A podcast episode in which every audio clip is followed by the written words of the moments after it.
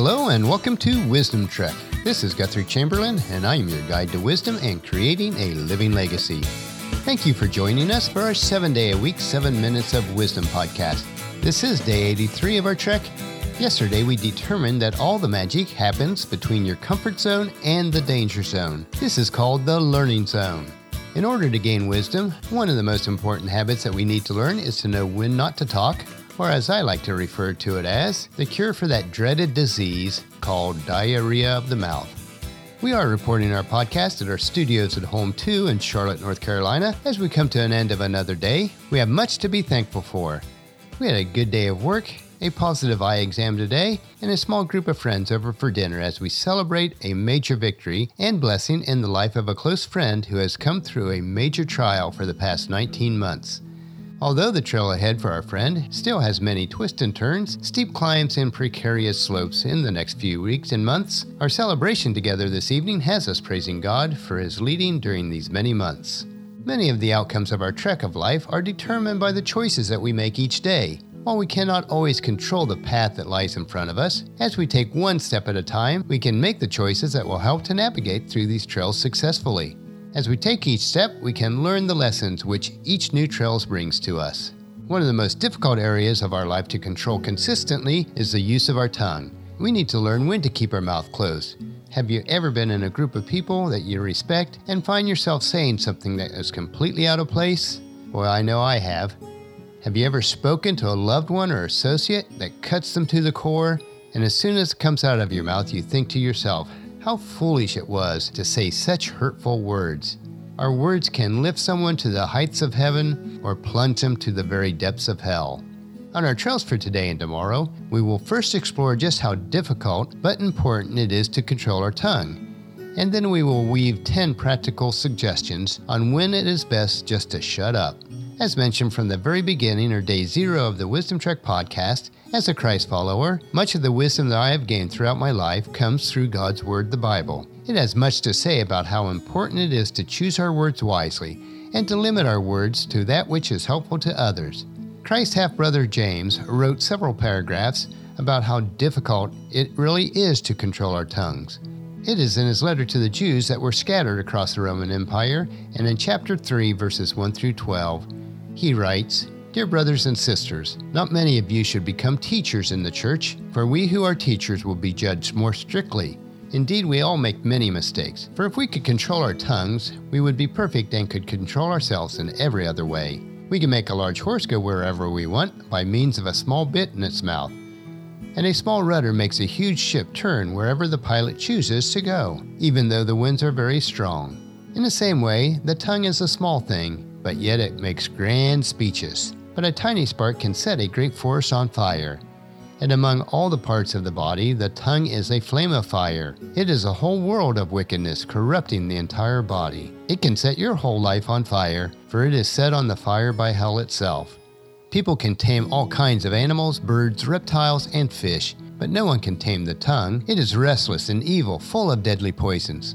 Sometimes it praises the Lord our Father, and sometimes it curses those who have been made in the image of God. And so blessings and cursings come pouring out of the same mouth.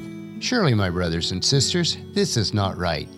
Does a spring of water bubble out both fresh water and bitter water? Does a fig tree produce olives, or a grapevine produce figs? No, you can't draw fresh water from a salty spring. Wow, if we just read this snippet of James' letters, it would seem like it would be impossible to control our tongues.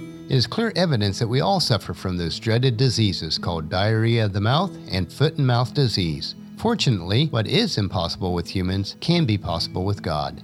While hiking, if you want to see amazing wildlife and birds, you need to be very quiet, which means keeping your mouth shut, even when you want to go on about how much you know about them. So, as you trek through today and tomorrow, you'll arrive at 10 clearings along your trail where you'll be able to gaze through the trees and see some amazing sights. These are examples of 10 times when we should just keep our mouth quiet. Today we will visit the first two clearings and then finish up the remaining 8 tomorrow. Knowing when to open your mouth and when to keep it shut is very valuable wisdom. We all sometimes don't speak when we should, and we do speak when we shouldn't. But wise people will speak less because they know the value of keeping quiet. So now we arrive at clearing number one. Keep quiet when you want to correct somebody, particularly when this someone is a new acquaintance or a superior of yours. If you correct them, you might embarrass them, and you're not actually going to gain anything. They might not believe you, and you could wind up in a dumb argument about it. Taking out your phone and find sources to prove you're right until you shut them down, sure, you've demonstrated your superior knowledge, but a lot of people actually hate that. In many cases, if someone misspeaks, there is no need to correct them because what they said is really not of any importance. If it is really important, meet with them in private and discuss the incorrect information and give them an opportunity to correct it. Or it might be said, never miss a chance to keep your mouth shut. And then clearing number two, when you have to set a big goal, keep your mouth shut. You might think that announcing your intentions to others will increase your chances of achieving that goal. But research suggests the opposite is true.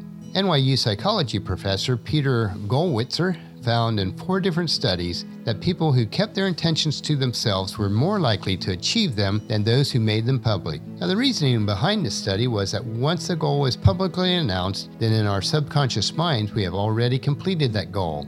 Now, it is better to confide in one or two accountability partners that will make sure that you reach your goal. It is a much more effective way to make sure that you meet it. Another reason for not trumpeting your big plans is that if you don't follow through, then you'll seem flaky. Please join us for our camp tomorrow for another day of Wisdom Trek Creating a Legacy. Tomorrow we will finish up the remaining eight clearings on our trail and when we should learn to just shut up. Well, that will finish our podcast for today. If you've missed any of the previous podcasts, please check out Wisdom Trek on iTunes, Stitcher, SoundCloud, Spreaker, YouTube, or at wisdom-trek.com. If you enjoy our daily doses of wisdom, these little nuggets we consume each day, I encourage you to take the time to invest in yourself in these three ways Invest with your time in improving Wisdom Trek by leaving your name, email address, and a comment on our website so that we can provide you with the wisdom and insights that best fit your needs.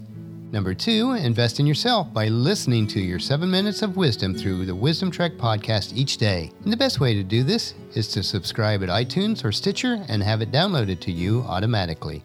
And third, invest in the lives of others by sharing with your family and friends, in person or online, to journey with us on our Wisdom Trek. And if you haven't done so already, please leave us a rating at iTunes or Stitcher so that we'll gain more exposure for others to join us on our Wisdom Trek.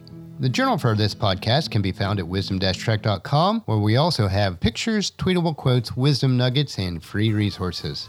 Thank you for allowing me to be your guide, mentor, but most importantly, your friend, as I serve you through the Wisdom Trek podcast and journal each day.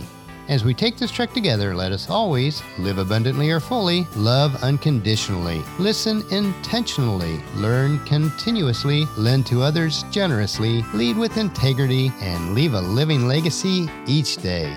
This is Guthrie Chamberlain reminding you to keep moving forward, enjoy your journey, and create a great day every day. See you tomorrow.